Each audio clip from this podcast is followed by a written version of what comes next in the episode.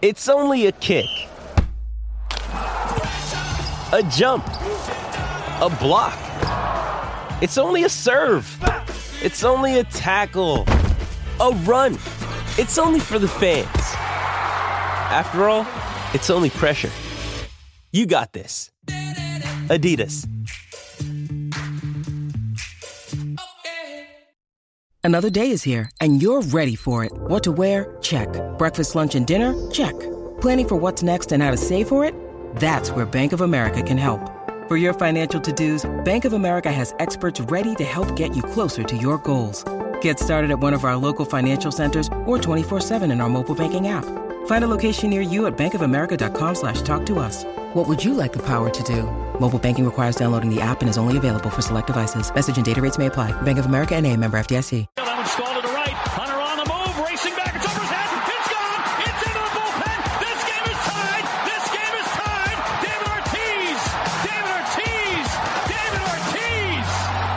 This is Red Sox Beat on CLNS Radio. I think it would be a big statement if John Farrell started Travis Shaw on opening day, and I'd be totally cool with it because I think it would. It, it, if that doesn't give Sandoval motivation to, to play better defense and play better, period, nothing will. I think they're going to make Jeter that first unanimous vote, and I hate that about baseball writers. If you belong in the Hall of Fame, you get voted in the Hall of Fame. achievement or a new milestone. So don't just be like, "Yay, we, we signed this player, so we're gonna have a ceremony." Like, no, no, like Now to your hosts.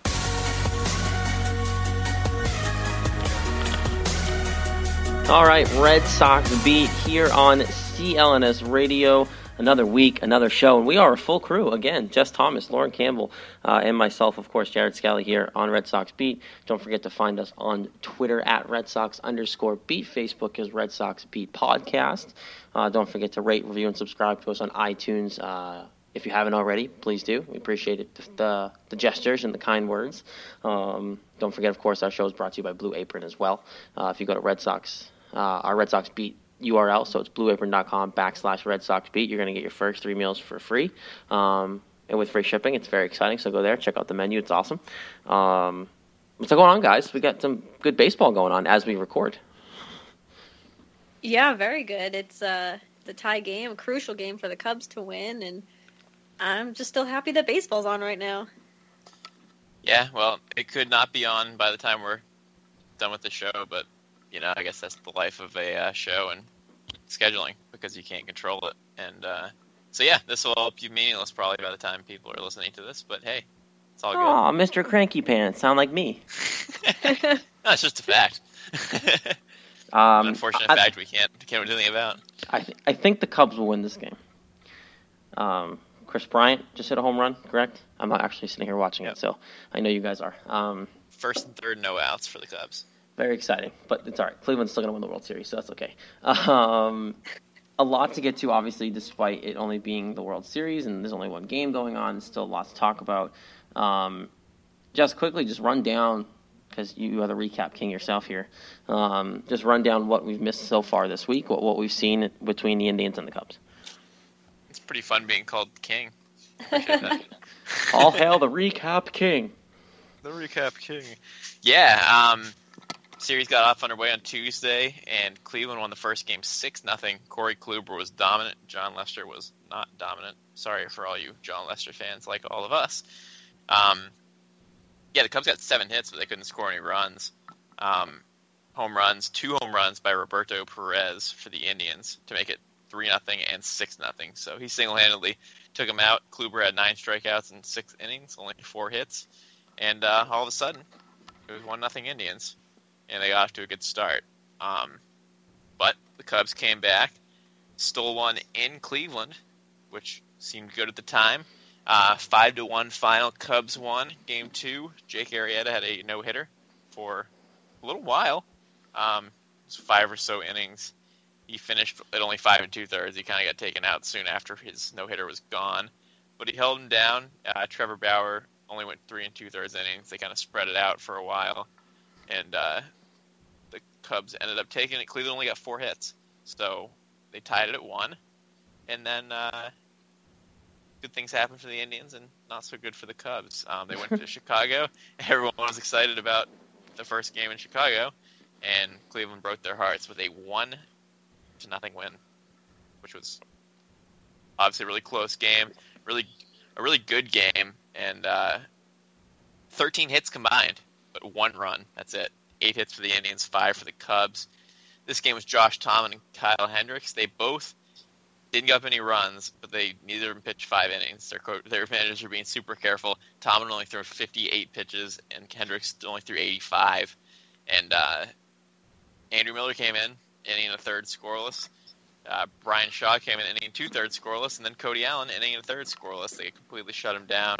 Got some strikeouts. Um, Cubs couldn't hit anything, which is kind of a trend for the series. And uh, the Indians got one run, a Coco Crisp RBI single. That was it. A one nothing win for Cleveland. Took a two to one lead. Took home field right back from the Indians. I mean from the Cubs. And then uh, game four was last night as a record date, which would be Saturday night. And um, that game wasn't so close. Seven to two final. Um, it was Corey Kluber against John Lackey. Kluber pitching again. Um, the Cubs didn't go for Jon Lester in this game.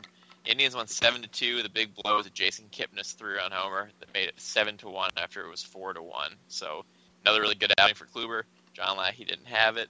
Cleveland up three to one, as we said as we speak. Um, Cubs actually took a lead, two to one now in the uh, fourth inning in Game Five of the World Series. Three to one Indians.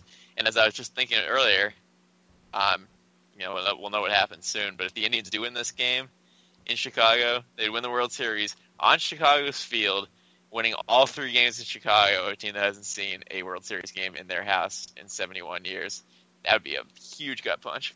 I would love it. It'd be kind of funny. Uh, Wow. um, You're really, you're really brutal on the Cubs. I know. It's For funny somebody 'cause who I wanted pi- I to win the World Series at the them. beginning of the season, you're all like, no.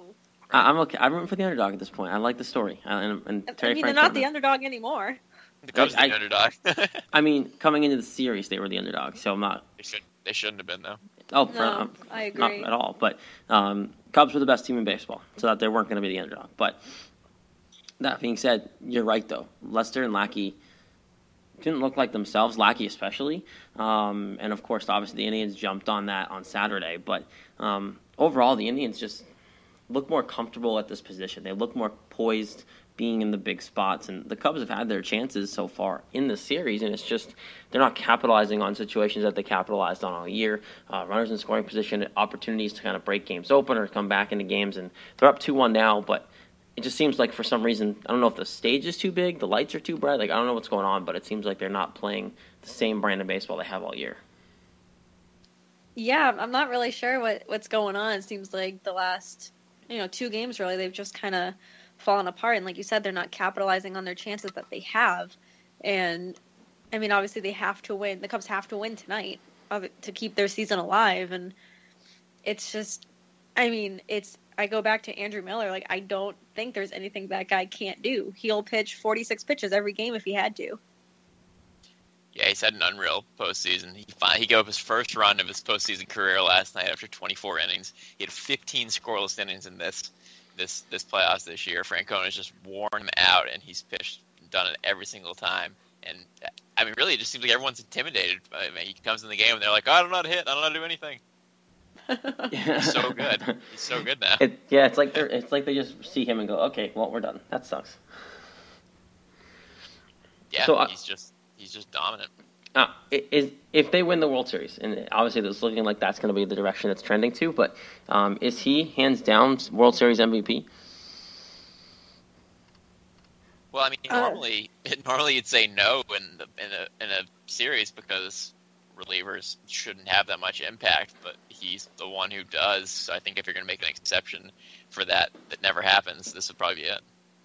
Yeah, I mean, I you can't really give it to anybody else. I'm sure you know there's Kipnis and Chisenhall, but you think of how early Miller comes into the games, and think of his role. He's a relief pitcher. You know, maybe he comes in the seventh, eighth inning, maybe the sixth, the earliest. He's coming in the fourth, third. He'll come in the first. Like he'll just do he'll do whatever it takes. And I think, like Jess said, he really has been the impact on this series.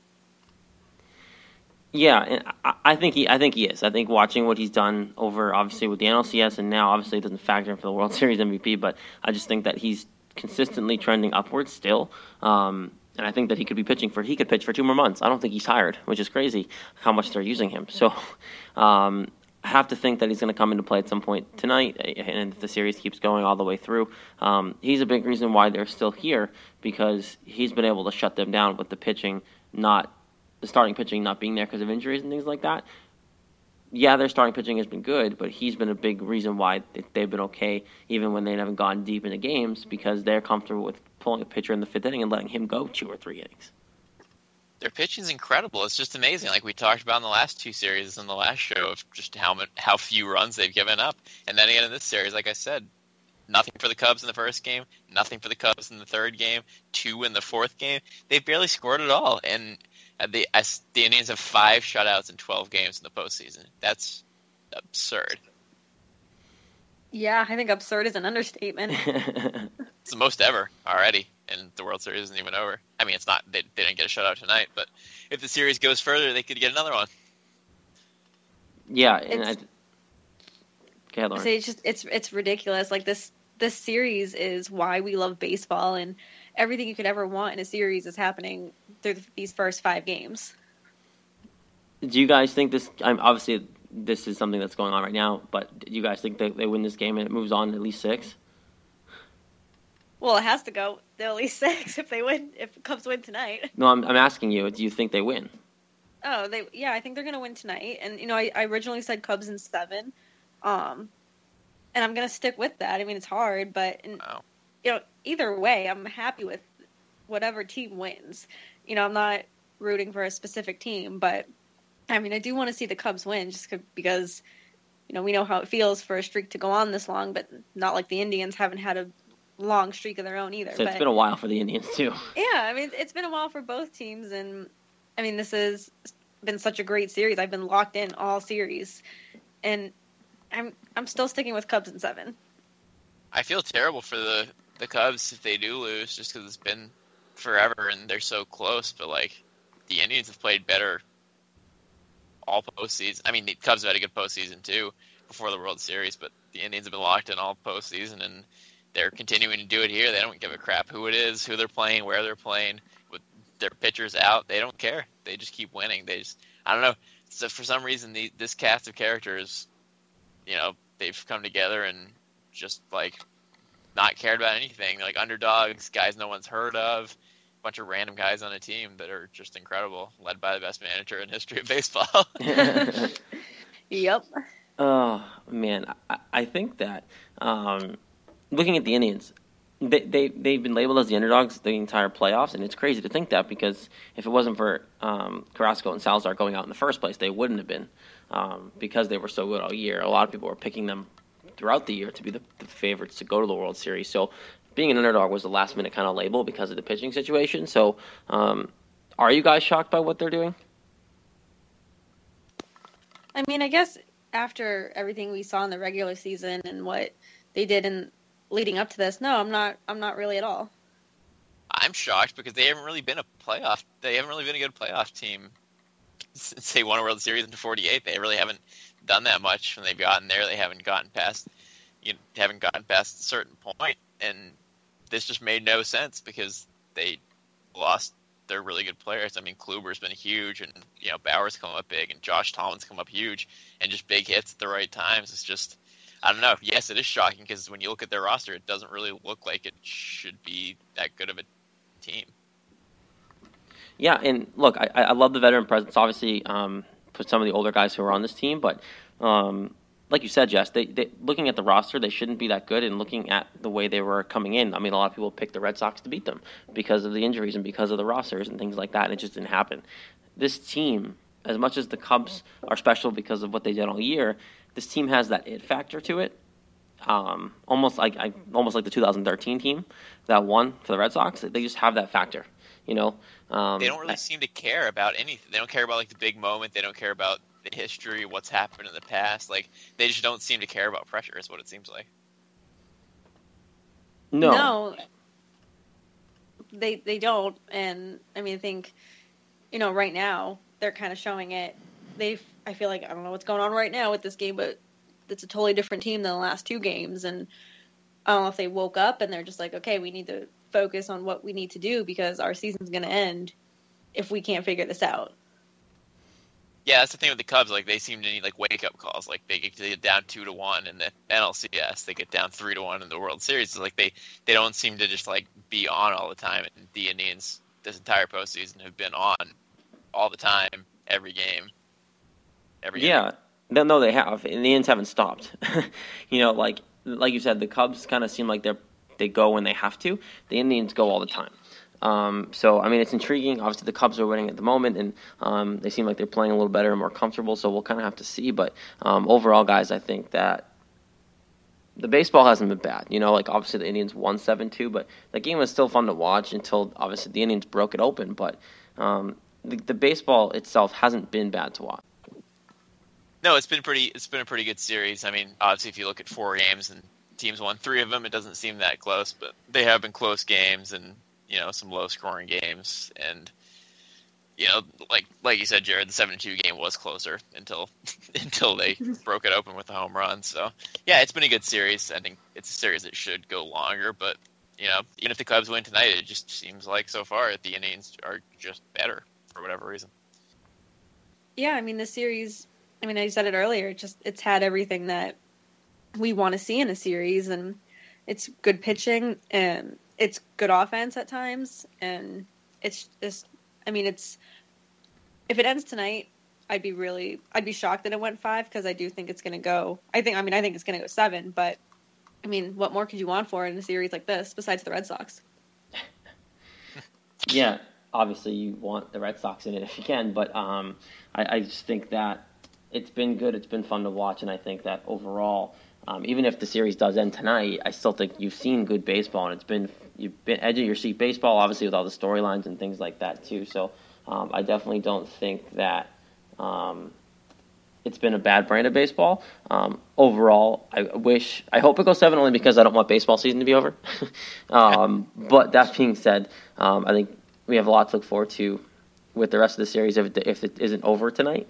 Um, and, and obviously, we just broke down a little bit of the World Series. All that was brought to you by Audible. And uh, again, we love having Audible on as a sponsor, and it's great. So definitely go check them out. Um, let's flip it over to the Cubs side, guys, real quick here because we quickly touched on Les- Lester and Lackey. Um, not being too great. Lackey didn't look good at all for the most part, kind of uncontrolling. Um, what's going on with these guys? Because usually Lester Lester stones this time of year. This is why you bring him in. This is why we all want him to come back. Um, what's going on with Lester and Lackey? I don't think it's so much what's going on with them as it is the Indians just figured out how to get to them early and figured out how just keep getting hits and runs off of them and you know that's something that the Indians needed to needed to do, especially with Lester and Lackey on the mound because we obviously know what they're capable of and what they can do, and it's not often that you know that they get that they that the teams can get to them because of what the, the stuff they have. But I think the Indians just got to them. I don't think it's nerves or like a big stage because they're both used to it, but the Indians just they know what they're doing. I think the real reason is that they're not in the Red Sox anymore. No, I'm just kidding. no, I think you 100% nailed it. I think that that's that was the key. They got they got to him right away. You know, they scored runs off Lester in the first couple innings in Game One, and they got to John Lackey early too. And then tonight on the game that's happening right now, they got the home run off Lester early. Again, it's it's they keep getting runs early. I think that's that's how to get to those guys because if they settle in, then they're they're going seven or eight innings without giving up much. But if you get to them early, different story clearly, as we saw. Yeah, and I, I look at Lester and Lester and Lackey and just think to myself, um, I haven't there haven't been major issues.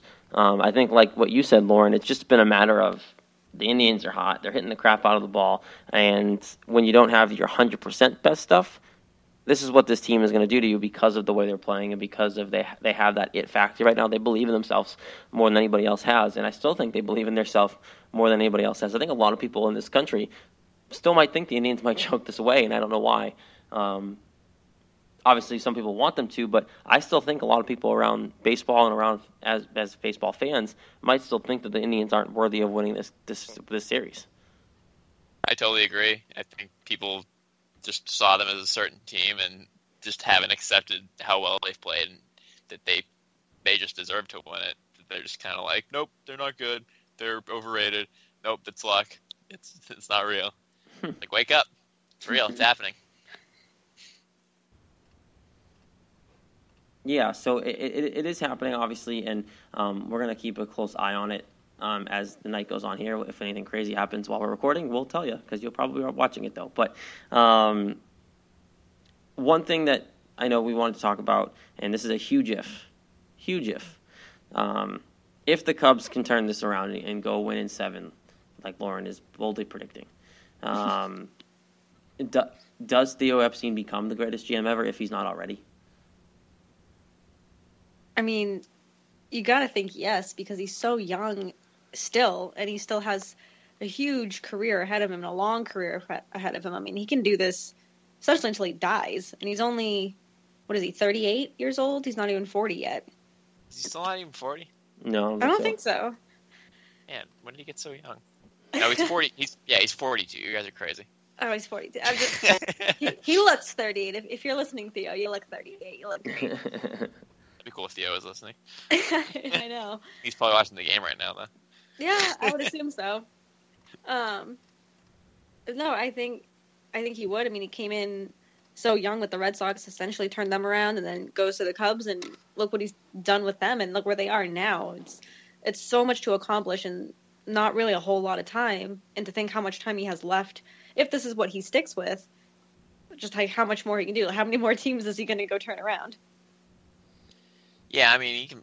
He probably still might go down as the best, even if they don't win this series. I mean, because they might win in the future. You know, they obviously have a good team at this point. So the fact that he turned around, turned them around to get to them to the NLCS last year and the World Series this year and everything, then yeah, I mean, he's got a got a lot of years left. I mean, we might be jumping the gun on like greatest ever or whatever, but it's pretty incredible what he's done with two franchises, and who knows, maybe he'll maybe he'll do it with the third franchise, depending how long he does it. So and look at the imp- Sorry, go ahead. Finish your thought. I thought you were done. I was just say he's a he's a bright guy. He's he's obviously great at what he does. So definitely one of the best. I I think too. Um, you just have to look at the imprint he has, and we've talked about this on both the Red Sox and the Cubs. Um, his imprint is still felt here. At the core of your team right now is our Theo guys, um, and obviously with the Cubs in that situation as well. So if he goes to a third team and does this again, then holy crap.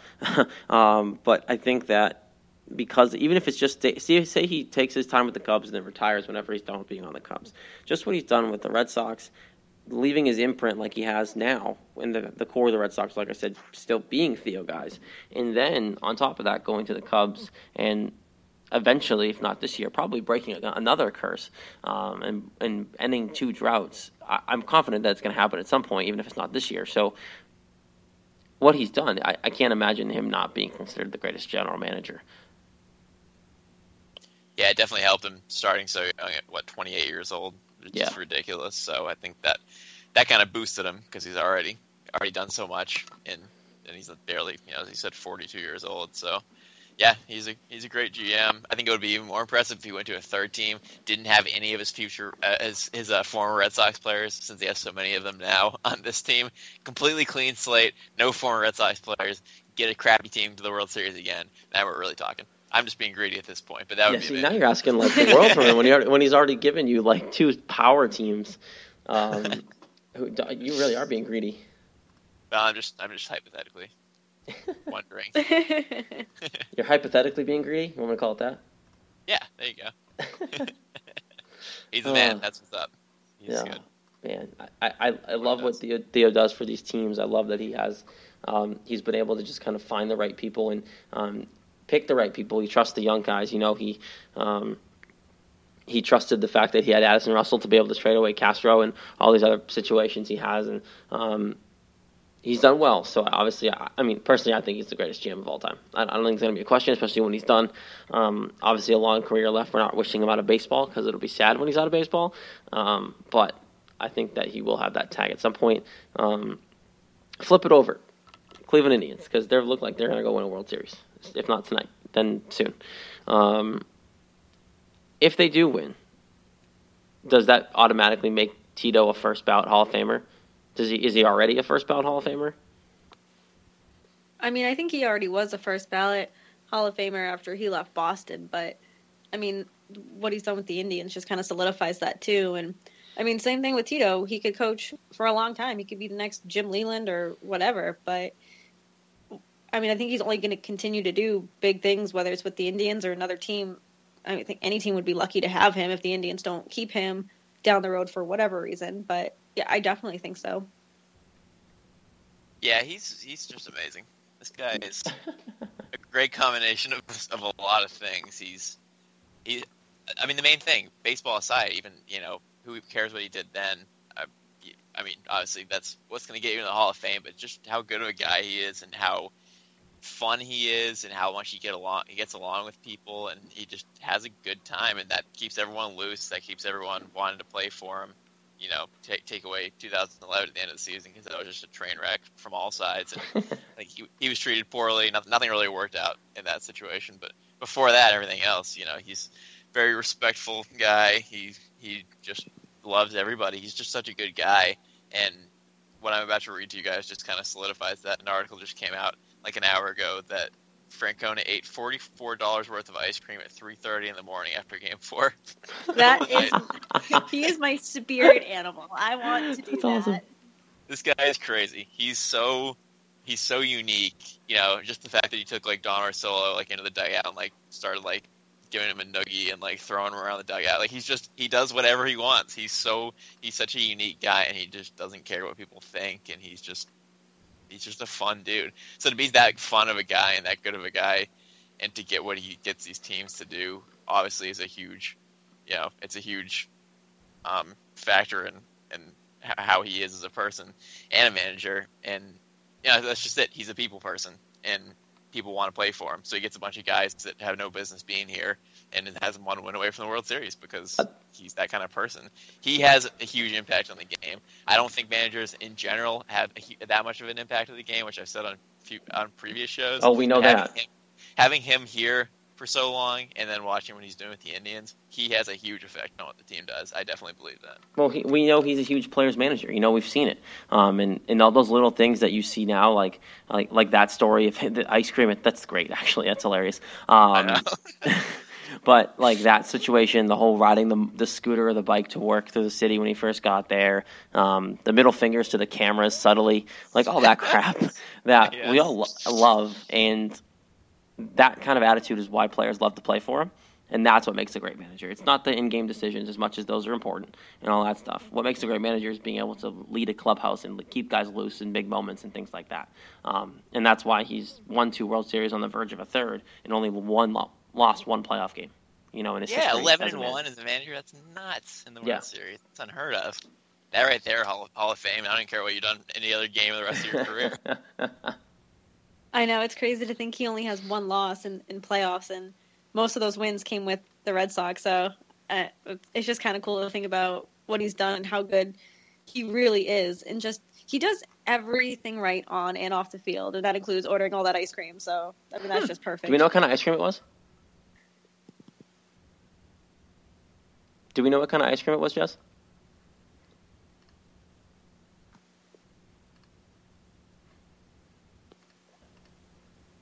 Well, first, before I tell you what he got, he uh, the hotel asked him how many people this was for. it was all for him. Did he, So- tell, did he tell them? Just just me. Yeah, he he did, and he said he I had the brownie sundae, I had two orders of chocolate, two orders of vanilla with chocolate sauce, and then to keep it kind of healthy, I ordered the berries. Oh, and a diet coke. He's such a he's such a child. I know. And then he ate it all, and he said his uh, 5 a.m. to 7 a.m. hour life was not fun. oh, jeez. oh, this guy is nuts. Yeah, I forgot about the scooter stuff, Jared. This all the stuff combined is absolutely nuts. Dude, the guy scooter is- stuff was like day one to his new gig. Like, I know. He was so he was so into it, and he's just like so committed to like doing that. And wow, this guy's nuts. I love talking about him. He's such a fun guy to talk about. He really Yeah. is. When he left, that was like the saddest day ever. That was like on par with Don Orsillo leaving. Yeah. Those two were both like the worst ever. Great guys. Ah, the day Tito retires is going to be very upsetting to me, Um because who knows how long he's going to manage. So that being said, all that World Series stuff, obviously we're going to make sure we're up to date with everything. Don't forget to check out the written covers; they're keeping you up to date as well. Um, but all, all the World Series talk tonight. Um, all the recaps, everything like that, was brought to you by Blue Apron. Uh, Blue Apron's mission is to make incredible home cooking accessible to everyone. Uh, Blue Apron achieves this by, of course, supporting a more sustainable food system, setting the highest standards for ingredients, and building a community of home chefs.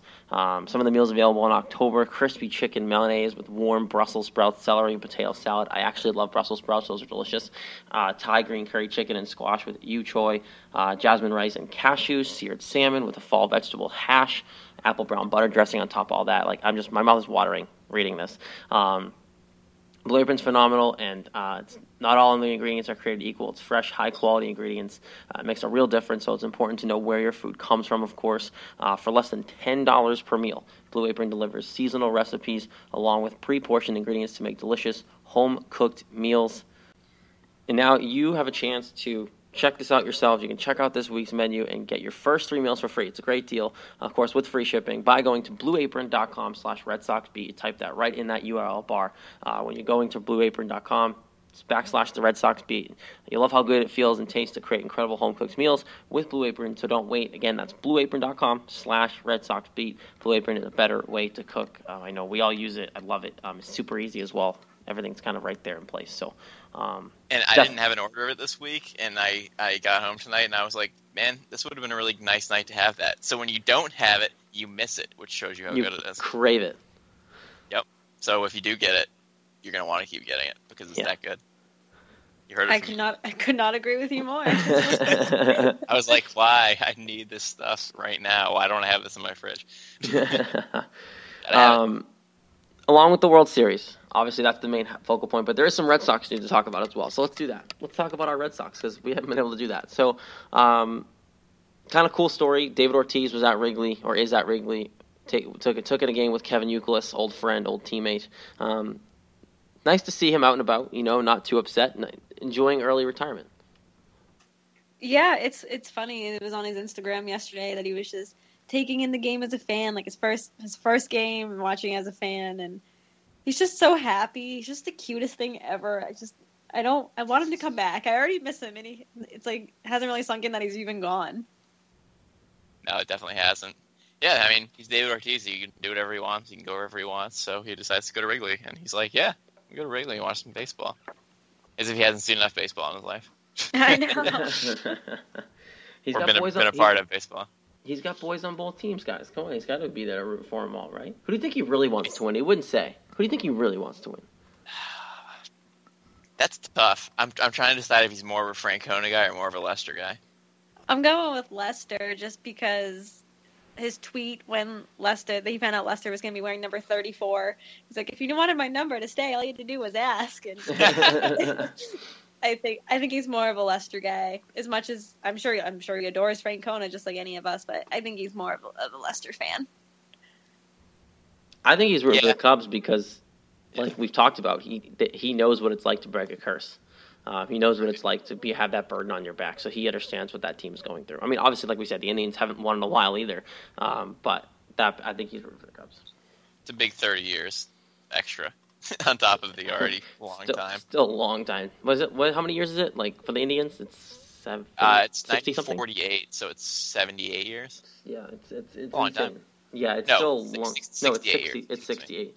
Uh, I was like, that wasn't 70. I knew. I didn't think it was that close to the Red Sox. Um, right. Yeah, so I, I, think he's rooting for the Cubs. Um, Here's another thing: Jon Lester did not get to break that curse in 2004 because he wasn't in the league yet, so he could break his first curse.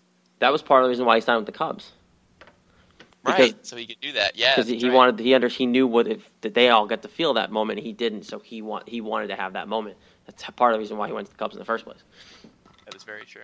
Mm-hmm. Yep. Um, other than David Ortiz, um, before we get to some news that might be more serious than people think, um, we do have three Gold Glove finalists: uh, Jackie Bradley, Petey, and Mookie. David Ortiz did win the Hank Aaron Award this week as well. So Red Sox, despite the cra- crappy loss, the crappy situation, are starting to see their, uh, their their good season pan out right now with award situations. Yeah, definitely, and it's definitely a nice reminder of that the season was wasn't a failure and it was a really good, solid season. Um, I think these three absolutely deserve to be finalists. Um, they both, I mean, they all showed what they can do I mean, PD shows every year. He's won the thing four times, so we all know what he's capable of at second base. Um, and then Mookie and Bradley Jr. I mean, we saw what they can do, the, the amount of field they can cover in such a short amount of time, and just athletic plays they've made. It's it's really not a surprise. Yeah, I think they could all win it. I don't. I'm. I, I think Pedroia will definitely win it. Um, and I Who has think the best chance Brad- to win? Who has the best chance to win? Uh, I think Pedroia and Bradley. I think. I think they both have a great chance. I think they both get it. I was gonna say Pedroia and Mookie. Oh, really? Yeah, really. huh. Well, yeah. I mean, there's so much focus on Mookie's offense with you know possibly win MVP, but that's also defense too. Yeah, I mean, really, I think all of them. I think they all have a fantastic chance. I wouldn't be surprised at all if they all got him. Yeah, I think Pedroia has the best chance because he already he, has won so many, and I think people expect it. So um, I think it's almost like a, okay, here's another award. You know, like Mookie Betts it was good, but he wasn't amazing all year. Jackie Bradley could win it. I think he justifiably could probably win it. I think he will win it too. Um, I could see all three of them winning it, but I don't know. Um, I still I think I give Pedroia the best chance to win though, um, for Yeah. sure. But I think Betts has the least best chance, but I think he still might get it because he was extremely solid out there. And to win a Gold Glove in the outfield for him after being an infielder would be a really cool feat at his age. And then if he possibly wins MVP too, it'd be crazy. Which his stock might boost a little bit here with Ortiz getting the Hank Aaron Award because now it's like, oh well, Ortiz got the award for best hitter. Now you know, hitter and the field. That's what MVP's for, and you know, Betts might get that. So just with Ortiz winning that, I think that gives him an even better chance. I still want Ortiz to get MVP because I think that'd be an awesome way to end his career. But at least he got Hank Aaron. He was honored as the best hitter in the American League, which no doubt he was. Oh, for sure, definitely was. Um, and obviously, we'll keep an eye on all the awards once baseball season's over. Once those awards come out, we'll obviously keep an eye on all that. Um, one other piece of Red Sox news that really gives you a sense of what's going on here. I think um, Jason Varitek signed a new two-year deal with the Red Sox, broke by Jared Carrabis, good friend of the show. Um, and it's also the, the biggest thing here is, is within that new contract, he's going to have a bigger presence with the players, more hands-on, less in the front office. Guys, this is it. He's the next manager. Like that's what this says to me, um, because Oh, I thought I thought they were signing to catch. Ah, man. I, I mean that'd be cool too. He's kinda, he, he got kind of fat, so I mean I don't know if I really want him to play. Well, he was always a big dude. He's always a beefy dude. He's pudgy now though. Oof. Um, He's he's very he- round. He's he's that's because he's gained some weight. Uh, um, Right out throughout his body. Did you remember? Speaking of his weight, I remember. I think it was a year ago or two years ago. Someone on Twitter like commented to his wife on Twitter about how big he's gotten, and his wife responded, "Dude, the guy worked his butt off for how many years for you guys? He's allowed to gain some weight." Like, I mean, he's you know he's he's getting older and he's it's what happens in old age and he's I'm sure he's not working out nearly as intensely as he was when he was with Boston and you know you get comfortable in a marriage and around your wife and you just you know blow up so can't honey, wait for I, that for I you, love Jess. you the I love you the way you are, honey. Well, that's the thing. I no, mean, she already- she loves him for his money, honey. I Oh, Catherine. But yeah, no, I mean, yes, I know her name. Um, I think we all yeah, do. I mean, he was already a big dude because he's a catcher, and he's 44 years old, and that's the age where you start to, you know, get a little bit Yep. older, and you know, if he wants to gain a little weight, then you know, fine. He's 6'2". He's a pretty tall dude. He can gain some weight. And if he wants Um, to catch, then he's probably still a better catcher than anyone we have. So, Probably Yeah. true. Probably We could true. probably still call a no hitter, no problem. Right. Um, But no, in all, re- in all reality, what he's actually doing, yeah, I mean, I don't know if he'll be the next manager. We can dive into that, but just having him around the players more and having his catching influence, got to be a good sign. I think it's gonna yeah, be I huge- think Sorry, go Lauren. I say I think having somebody like him who's been a captain, who's been around young players, older players, who just and he already has such a veteran presence. The more he's hands on with players, I think it's going to benefit the team so much more than him just kind of taking a back a back seat to the front office, not really having a major role. Um, I think this is a huge move, and, and I don't really think it says he's going to be the next manager, but I can definitely see him being a manager down the road, whether it's for the Red Sox or not. Before I get to that, because I do think it, that it's that sign, but do you guys think that this is primarily for the catchers, or is this a, a he's going to help us the team thing? Because because the catching situation is kind of tough right now, um, and I think this is huge for Christian Vasquez and maybe even Blake Swihart, depending on what they do, play, their plan is for him. But I think this is huge for the younger catchers to really get a stronger presence in there because he understands obviously what it takes to catch successfully in this league and in this town. So I think primarily this moves here to help the catchers throughout the whole year. Yeah, I Yeah. agree. I think That's exactly what I was going to say. It's a prim- primarily for the catchers, but he's going to be definitely helpful to, to the team as a whole. Yeah, I think it's going to be huge for the catchers, and they might be especially using him to see who is actually going to be on this team because there's so many of them, and they're all you know kind of average. I mean, obviously Sandy had a great year, but that was probably an outlier for for what he is. That was an outlier, yes. Yeah, so they're all pretty average. So like maybe they're going to get him in there to really work with all of them and figure out who really is the answer and who we want cashing. who better than him. And I'm glad he's doing this too because I hate the front office crap. Who cares? Like he was a player, he's not a front office guy. Like put him on the field, get his influence of what he did. You know, for you know, his entire career, he wasn't a GM for his career. He was a catcher. So get him with the catchers on the field. I don't want him in the front office. That's I hate that stuff. Like Pedro, why is he in the front office? Put him on the field. He's one of the best pitchers ever. Have Well, he's on TV. Well, he's on TV primarily, so Well, yeah, that's good. He deserves to be on TV. But like with all that kind of stuff, like get him on the field with the players. I don't care about the front office. If you're doing management, fine, be in the front office. But if you're a player, you're a player. Talk to the players. Be with the players. It doesn't make any sense to do it otherwise. So, but yes, catchers always make the best managers. So it does make a lot of sense in that regard. the reason why I think that this signals next manager. Um, one, because I, I just don't think Terry Lovullo is going to be here anymore because of the situation in Arizona. I think he's going to go there. Um, with with everything happening with them, re-engaging, and um, I, I just think it's just doesn't it make sense that he's going to be the next Arizona manager? Definitely a Yeah, it does. I mean- mean, it does. Definitely makes a lot of sense. But I mean, just because it makes sense doesn't mean it's going to happen. I mean, they, they're going to get a new manager, and Hazen, I'm assuming, is going to want Lovullo. So I think it's a matter. I think it's going to end up being if Lovullo wants to leave, then that's probably where he's going. But banking on that situation, um, them signing Jason Varitek long term and getting him on the field more, I think I think they really want to test this out. Him being more hands on and having an understanding of what he can do, and I think Dombrowski wants to see what he can do without having the, stress of obviously being the manager. Um, they're sticking by John Farrell for some idiotic reason. Um, that being said, I think they're, this is almost like a tryout without having to be the manager. You know, like how can he handle every position besides the catcher? Um, because obviously we know he's going to be good with the catchers. That's prob- primarily why he's here to help. But he's going to be able to have say in other positions. How can he help the entire team? How can he help a positional player that he never played before? How can he, you know what I mean? How can he help offensively and help people hit the ball better? He, that's all going to happen. And I think there's almost like a mini tryout behind the scenes type thing. Yeah, Jared, usually I think you're full of crap and I disagree with everything you say, but I think you're actually right on with this. I think you're Let's completely go. right. Oh, Yeah, Ding, ding, I- ding. Lanta. I win. No, I, My- I do. I think you're I think right. hell's frozen over. no, it's a good point. It was it made a perfect sense that it's kind of like a tryout, see if he's see if he can do this and see if he's good with all the players. Because how great would that be to have one of the better Red Sox players in recent history be the manager of the team?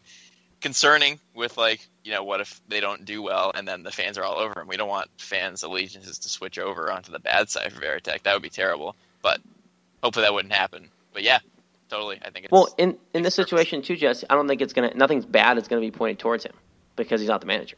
So if anything Right. goes wrong, this is if if something goes wrong, he's not in the the light. John Farrell is. So this is perfect because he can give his input, give his two cents, really get a feel for it without having any of the negativity that comes your way with being a manager in this city, a la John Farrell. Right. Well, what I'm saying is, what if he becomes the manager at some point, and then then people start getting, Oh, well, oh, yeah. oh." Okay, but that just that comes with being a manager. But do you, do you guys think he'll get slack as a manager because of if he's here because of what he did here as a player?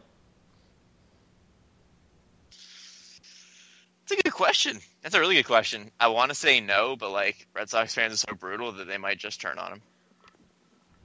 Yeah, I mean, Jess, you nailed it with that. I mean, we're so quick to turn on people, and no matter who they are. I mean, I don't know. That's a really, really good question.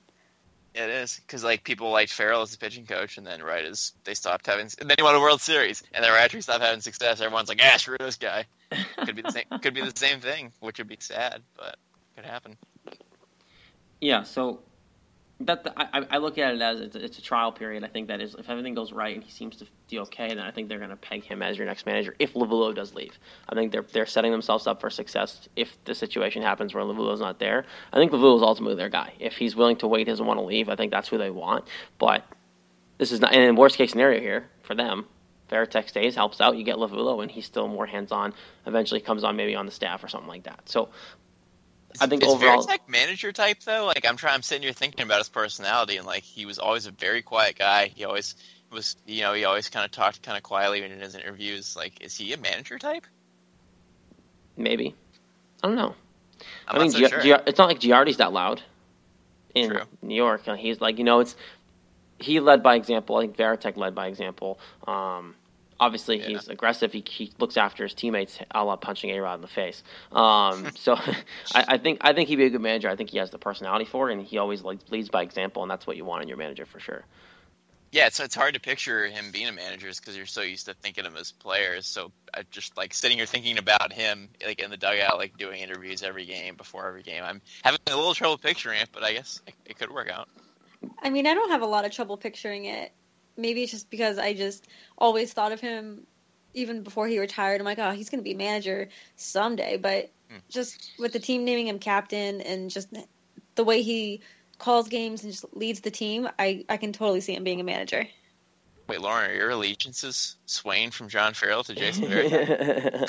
Well, that Are you that Love becoming it. convinced here? yeah, love it. that is Jess, we're doing our not job. what I said. That's what we said you said, though, so. it- if it comes down to it, we need to get rid of Farrell, which I will admit when it's time to get rid of him. So You you haven't done that yet, so I know you're wrong because it's already is time to get rid of him. it's it's not. That's your opinion. So my opinion is not wrong. I would just think differently. yes. Uh, Love the fight. Oh god, That's great. you're always gonna No, get a I- fight. You're always gonna get a fight, Jess, if you bring up John Farrell around me. You know that. I know. No, Laura, you didn't say that he that you're going away from Farrell. It just seemed like you were getting excited about the prospect of Varitek being the manager, which you know means that John Farrell wouldn't be. So I was just asking. no, I mean it's definitely exciting to to think that and to think of him as a manager, um, whether it's with the Red Sox or not. I mean, I think he'd stay loyal to the Red Sox. Um, Oh, he can't go anywhere else. Forget No, I, I don't think he. I don't think he would. But it's definitely exciting to think that. But just because it's exciting to think about doesn't mean it's a good idea. But I can, I can definitely see him being being a manager. But we'll see how Farrell does next year. And you know, just much like this year, I think he's going to be on a hot seat. So we'll see. So. Manager after winning 93 games is on the hot seat. That's so ridiculous. It's going to happen, but it's he, is, stupid. he, he is on the hot seat. He already is, for sure. Stupid. Stupid. Stupid. Stupid. Okay, we're gonna move on because I could talk two more hours about why he should be the manager. Um, other MLB news before we get to the ones we plan on, because I actually want I have a question for you guys too that I'm curious what you guys think. Alex Rodriguez. Um, we all hate him as we all hate him as a player. We really do. But I'm curious of what you guys think of him as an analyst because I think he's phenomenal. He knows his game. He knows the stuff. I think him and Frank Thomas and Pete Rose have been phenomenal for that Fox broadcast. Yeah, you know, I do. I love when they have former players as analysts because when you have somebody who's played the game, they obviously know what they're talking about. Do I hate that it's A Rod? Of course I do.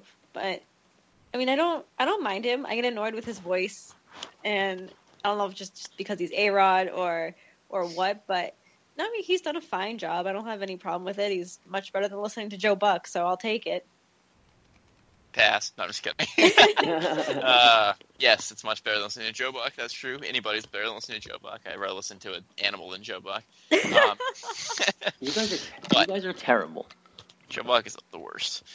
I'm enjoying having the game on mute right now. Actually, speaking of that. I know. I was just thinking that.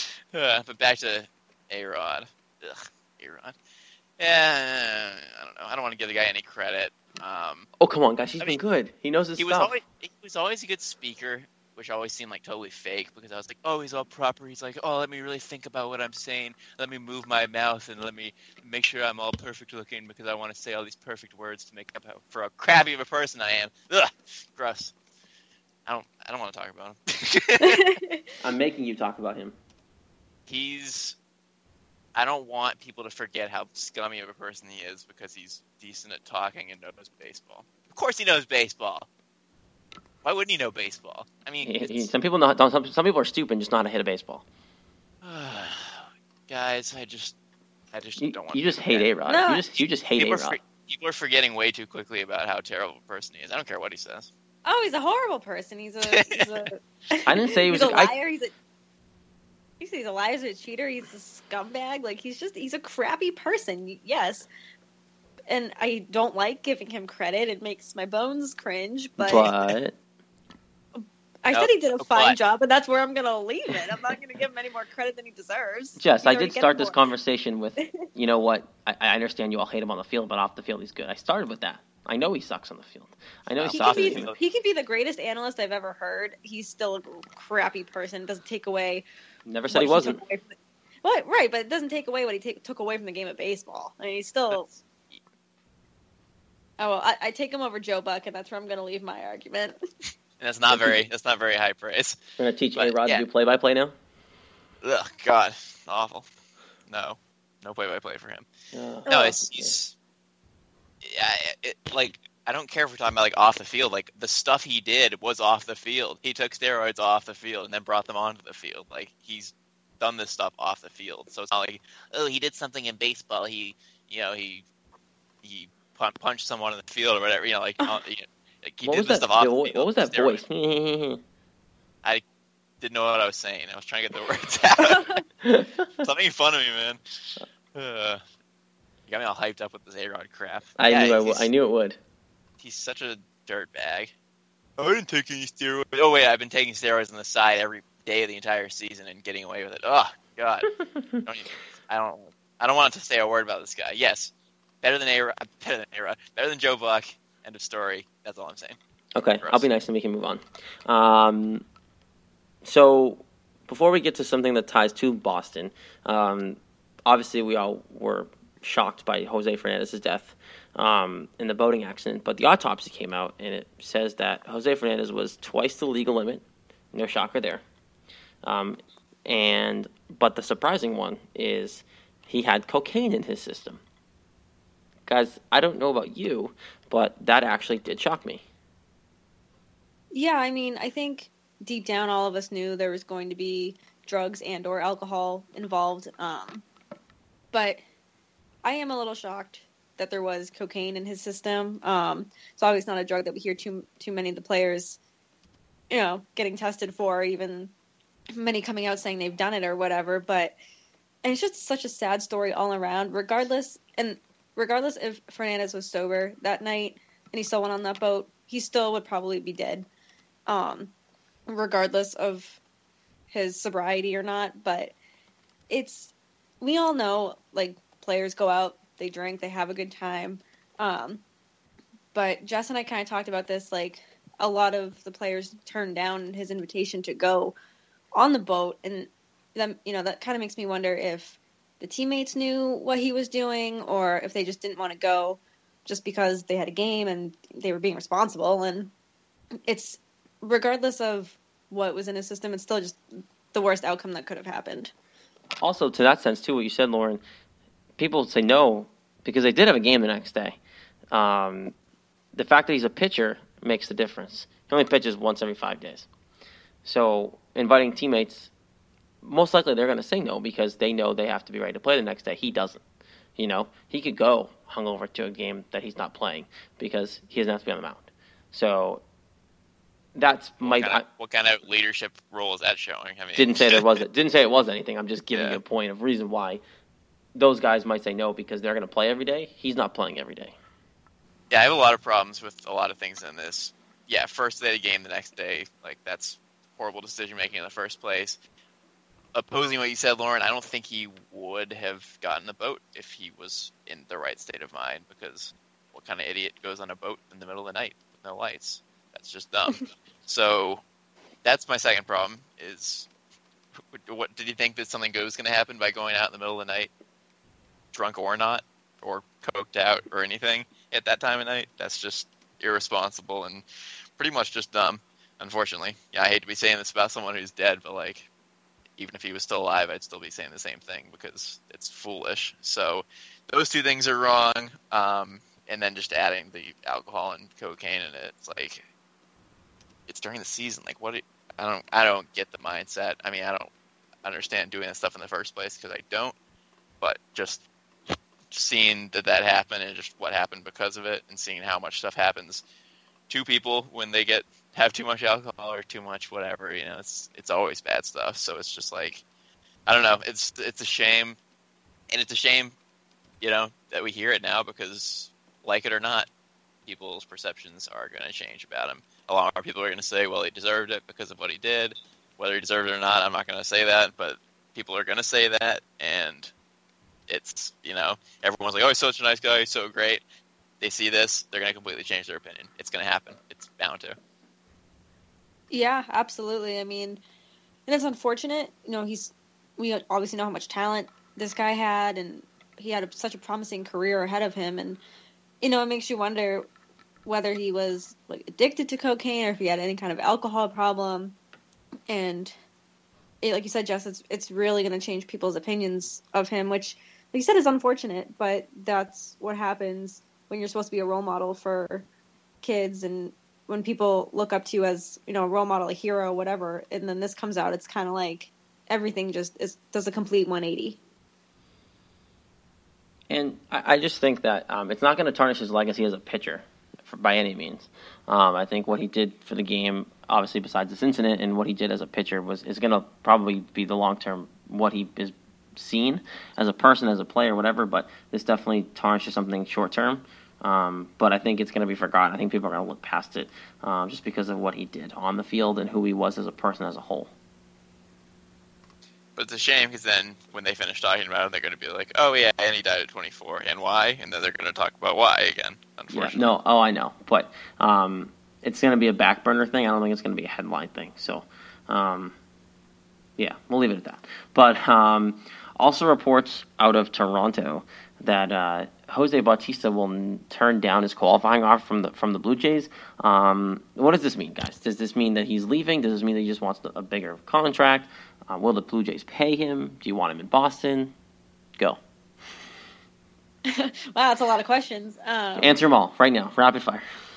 I mean, if he's if he's going to turn down the offer, I do I do see the Blue Jays, you know, kind of counter offering him. I think deep down he wants to stay in Toronto. He's been there for a while. Fans love him. Do I want him in Boston? I mean, I love the guy. I wouldn't mind seeing him, but you know, I would see him as the DH and not when we have plenty of outfielders. So I don't know. I mean, I I love like I said, I love the guy. I love him as a player. I love what he's done. Still love that bat flip he did last year. Oh, got me going. I, I love that, but That, and I like that kind of attitude that he brings to the team. But I, my heart tells me he's going to stay, end up in Toronto one way or another. Yeah, I mean, I've seen stuff that says he's interested in the Red Sox, so that's interesting, especially with what happened. But do I want him? Not really. You know, I feel like he's in the downswing. He's 36 years old. He only had 22 homers last year. I know it's only, but you know, compared to what he did the several years before that, it's significantly less. I know he played less games, 116 games, not a ton less, but enough less. Yeah. But only 69 RBI, 234 average. I don't know. I feel like he's going to start going downhill because of his age. Not everyone's David Ortiz. In fact, nobody's David Ortiz. So I don't see him like having a double his production from this year four years from now. So I don't really know if I want him. I might rather just bypass that and see other people in Boston. I think I'm going to go against that. I think I'd rather Encarnacion if I had to choose, um, because I think he just fits better what you need, even too. Seems like um, more of an impact player too. Well, yeah, I think he's not on the downswing, like you're saying, Jess, with Bautista. Um, but also, he just fits what you need more, you know? Um, logistically, it makes sense. Encarnacion comes, plays first base. Hanley goes to DH. Pablo Sandoval is probably your third baseman next year. It just makes more sense than Bautista coming in here and taking up an outfield spot. You know, we have our outfield. So I think even as much as Bautista on the downslide, even if he wasn't, it just makes more sense to try to get Encarnacion than it does to get Bautista. Yeah, I mean they're like the same age, but I just I feel like Encarnacion is I don't know. I have this weird feeling about Bautista. I just feel like he's not a team player and he's got like an attitude problem. Maybe I'm making this stuff up. I just feel like he's not the answer. And yeah, I mean he's three years older than Encarnacion, so he's bound, bound to go downhill quicker. And I don't know, Encarnacion just seems like more of like a team player. I could be totally full of crap. I'm kind of just making this up, but it's just You usually, you usually are full of crap, so it's okay. oh, thanks. Well, I already said you were too. So, um, yeah, and I just I could be making that up, but I feel like I feel like that's what the sense I get from watching them. Yeah, I, I think that um, I'd rather Encarnacion. I, I honestly I agree with you, Jess. Um, I think there's something to Bautista that you might not want here, especially with the young kids and what you have going right now. Um, I don't think you want that. I think Encarnacion would be the right guy because he brings that impact. Plus, on top of that, he gets along with David Ortiz really well, so you know he's that kind of personality to come right in here. And it's really hard to say that. Um, but I also think too that we're going to use David Ortiz as a benchmark to figure out guys who are going to fit in here. Who are, who's friends with David Ortiz? Okay, he's probably going to be okay here because he has that same personality. You know, um, David Ortiz is going to have an impact on this team past being on this team. Yeah, I agree. I think just well, I mean, he's kind of. I mean, everyone's kind of friends with David Ortiz, but like taking it to the next step of like good friends. Yeah, which yeah, yeah. I guess I meant, Encarnacion is. Yeah. So, yeah, it is a good benchmark to figure out who would work in Boston because I mean, obviously, no guarantees that they would, just because of their personality. But it's got to help because you got to have a certain personality to be here, as we know. Yeah, I think personality is everything, and like it, we talked about earlier, make one bad move and we will turn against you so quick here. Yeah, I feel like we- Bautista would be a really easy guy to turn against too. I don't, I don't know. I just don't really like the guy. I don't know why. yeah, I you got just don't. something against him right now, don't you? Yeah. Well, the thing is, like, I mean, I really love the guy, but I don't, I don't know if it's that I don't want him here. I don't think he'd be a good fit. And like I said, I love like the attitude that he has that he brings to the team, but I feel like that could, he it could turn so negative so quick, and I can totally see like a, like a, was it Manny and Euclid all those years ago? Kind of got into that brawl in the dugout. I can kind of see that happening with him. So I, I don't like, know. I feel like Bautista's a whiner. I don't know. it's just there's something about him. Yeah, I I don't really see none of that. us can't want him. my finger on it. No, I don't think I want him either. I, I think you're right. Um, I, I don't know. I think long term, I think Encarnacion is the better deal, but we'll have to fi- obviously wait and see, and figure out what the hell happens with that. Um, one more Just fun note. Bautista retire. It's okay. Yeah, Just let him go.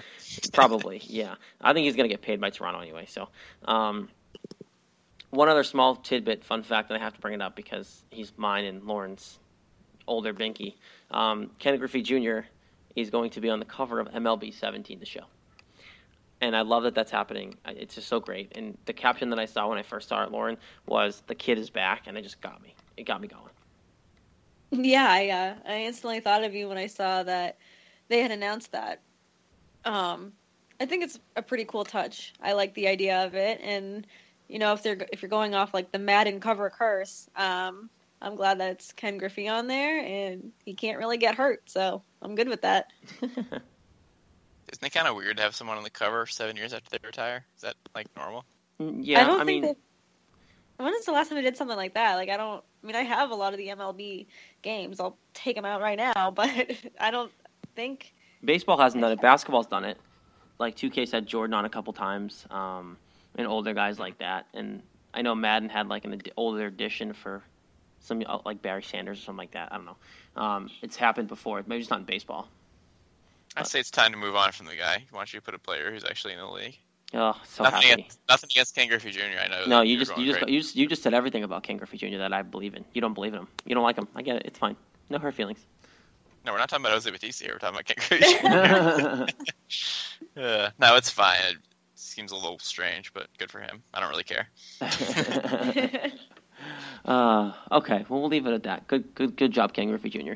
Um, of course, this show was brought to you by our good friends at Blue Apron and Audible.